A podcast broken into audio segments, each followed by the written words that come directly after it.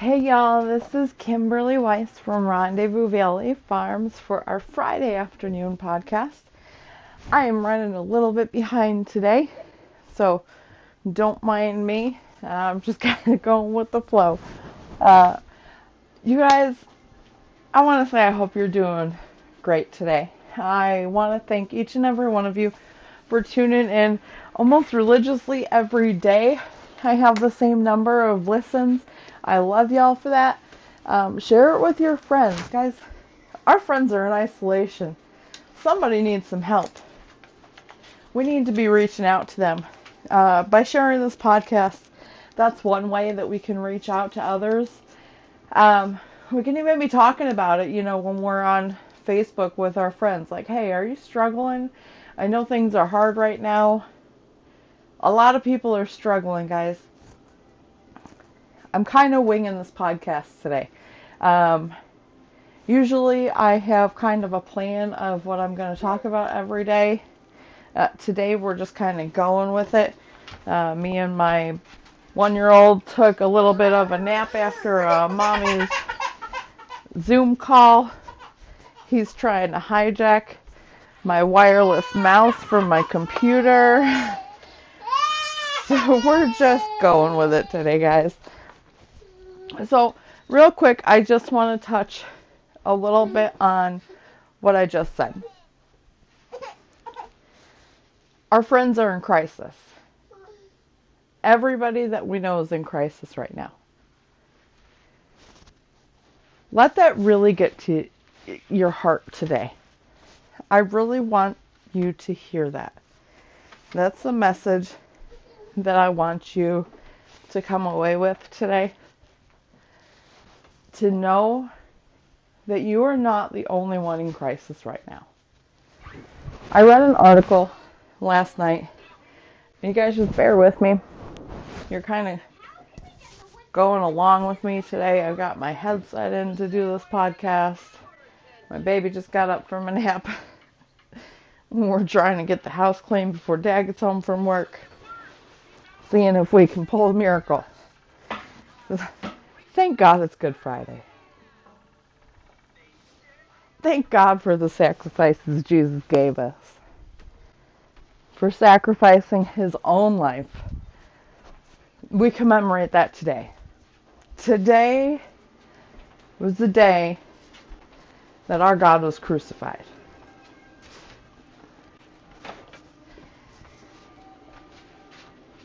So, guys, we're not the only ones in crisis. An article, I think it was USA Today. I could be wrong with the source. Somebody might have to check me on that one. Crisis calls were up to national crisis lines last month. 891% over the previous reporting year. Since April of 2018. I'm sorry, March. We're not done with April yet. Wish we were. Since March of 2018. 19. Sorry, I'm getting lost in a time warp here for a second. In a 30 day period, our crisis calls are up 891%. Think about who that affects. Let's just break down numbers real quick. Anybody that knows me knows I'm a numbers girl. I don't know why I hate math. Don't ask me how numbers became my passion since I turned 38. Every day, we have 122 suicides in our country. If that number were to go up by even 200%, that would put us at the ballpark of roughly 59,000 suicides a day in the US. Those are some ugly numbers, man. This is what I want you to know. You're not the only one in crisis. Our crisis workers are doing the absolute best that they possibly can. I know that myself, Tom and Amanda Burke, Shane Dorman, we're all in overdrive right now. I can't tell you the last time I worked 9 to 5 for mental health and addictions. It's not a 9 to 5 job. I knew that coming into it. Did I think I would literally one day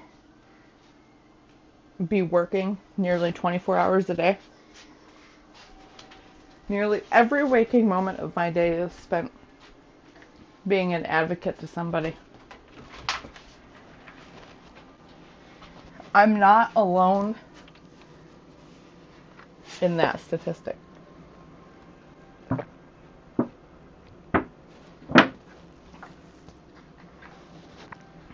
Hear me out.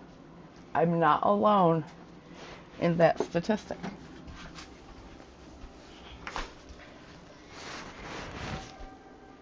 our crisis calls were even to go up 200% a day, and I, I they didn't give the baseline number, so I'm not sure. I'll have to research that number. But think about it. If they go from 120 calls a day, crisis line calls, for a 200% increase, guys, that's huge. Our mental health system is not capable of handling something like that. There in no way is enough mental health care workers to combat this next crisis that we're going to hit. And that's the mental health crisis of our country. So, my goal, Tom's goal, Amanda's goal, is to bring together a team of strong addiction workers to help advocate for each other through the process of recovery. So, really, what I want to touch today, and I know I'm kind of just rambling on. Like I said, I kind of just felt that I needed to go with it today. We have to be honest with ourselves in recovery. I spend lots of hours on social media. Facebook is one of the biggest snitches on the face of planet Earth. Hear me out. Some of you guys are going through recovery, telling people that you are sober, going home, drinking some alcohol, taking a Xanax because you can't sleep, smoking a joint with your neighbors. Because, well, why not? You're in quarantine like the rest of us. Nobody will know. All of our treatment centers and inpatient programs and probation officer visits, randomized drug tests. Those don't exist right now. Who's going to know? You're going to know.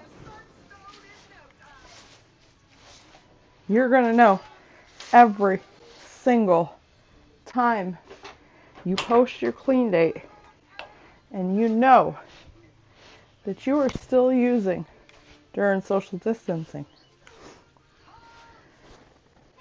You're going to know every single time somebody asks you how long you've been sober. and you give them the date that you always give people. But in all reality, you didn't stop using for months, maybe even a year after your clean date. Recovery is a process, guys. I'm not hating on the process, but don't lie to yourself. Don't tell yourself that you're sober while you're using. Because you're not. You're working a recovery program. You are. And you should be proud of that. You should be proud of wanting to change. But don't lie to yourself and tell yourself that you're sober. You still have work to do even in social distancing, we can still be doing this work. We can deal with some of these tougher problems while we're in social isolation or social distancing. You can do self assessments. You can see where you are on the stages of change wheel you can work internally and write down some of your triggers. You can do a lot of these things from home. You don't need me to do it. You don't need Tom to do it. You don't need Amanda. You don't need any of us. It's nice to have us because some of that work is a little painful to work through yourself. But a lot of recovery work is done from home. A lot of recovery work is admitting what your faults are. Nobody, not your counselor, not your advocate, not your peer support specialist, not your licensed social worker. None of us can tell you the root of your addiction. We can give you suggestions. We can help you work through it. We can get you thinking.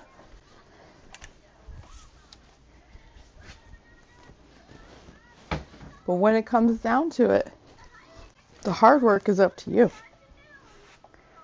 The hard work begins when you sit down in your room with a blank notebook and you begin to write out your triggers. You begin to write out your thoughts. You begin to take ownership over some of this. I know, again, this was a little bit longer of a podcast. Oh, maybe not. We're only at 15 minutes of me rambling today. 14 minutes right now. The point is, guys, even if all the recovery centers were open, even if all of your inpatient treatment centers were open, even if all your detoxes were open. Even if all of that was still there. If you aren't ready to do the work internally, you might not be ready for your recovery program. Recovery is hard work.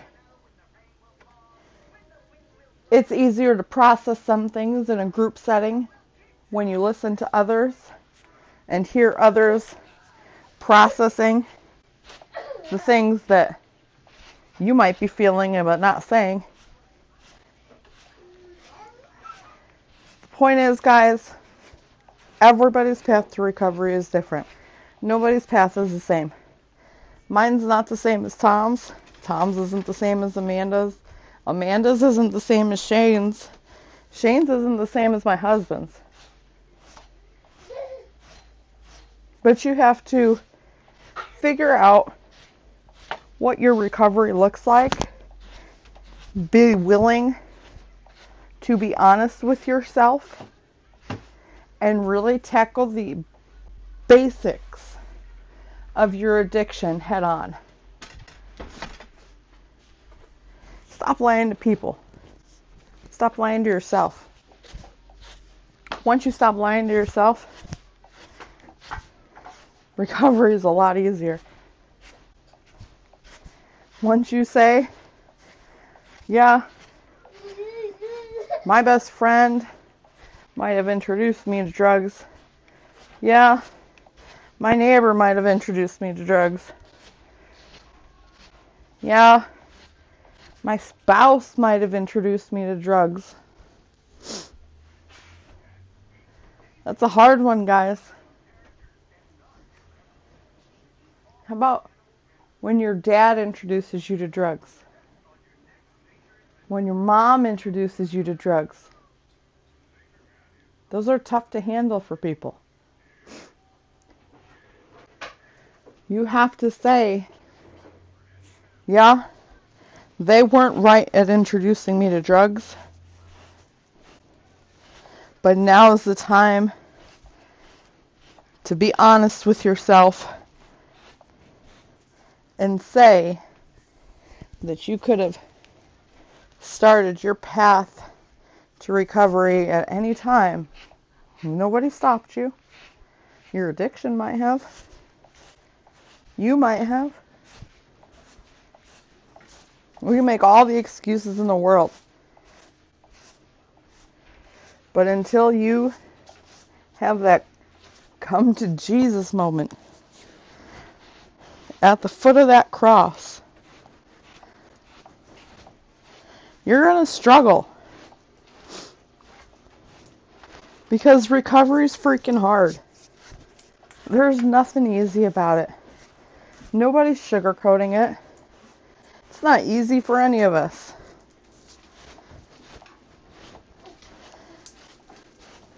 Cut out those triggers from your life.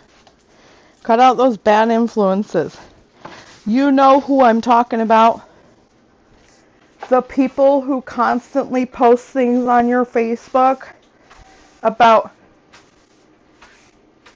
these quote unquote funny drug related memes.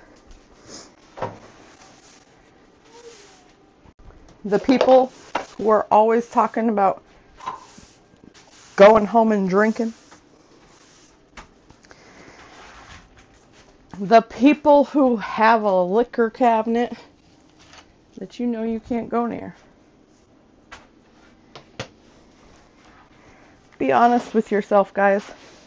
It makes the whole recovery process a whole lot less painful, a whole lot easier to get through when you say to yourself, you know, it was probably not the best decision I've ever made, but I made that decision. And I have a chance to not make it again. Be honest with yourself, guys. Be honest with the people who support you your spouses, your friends, your neighbors, your family. A lot of us have destroyed some of these connections and we're working on getting them back.